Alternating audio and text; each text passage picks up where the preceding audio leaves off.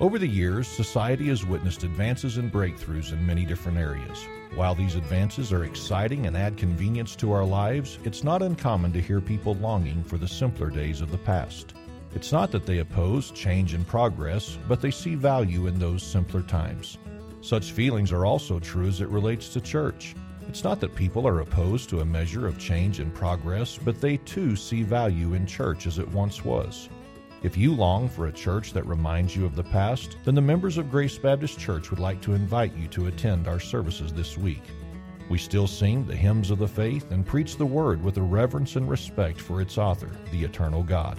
Learn more about Grace Baptist Church at gbcpampa.com or find us on Facebook.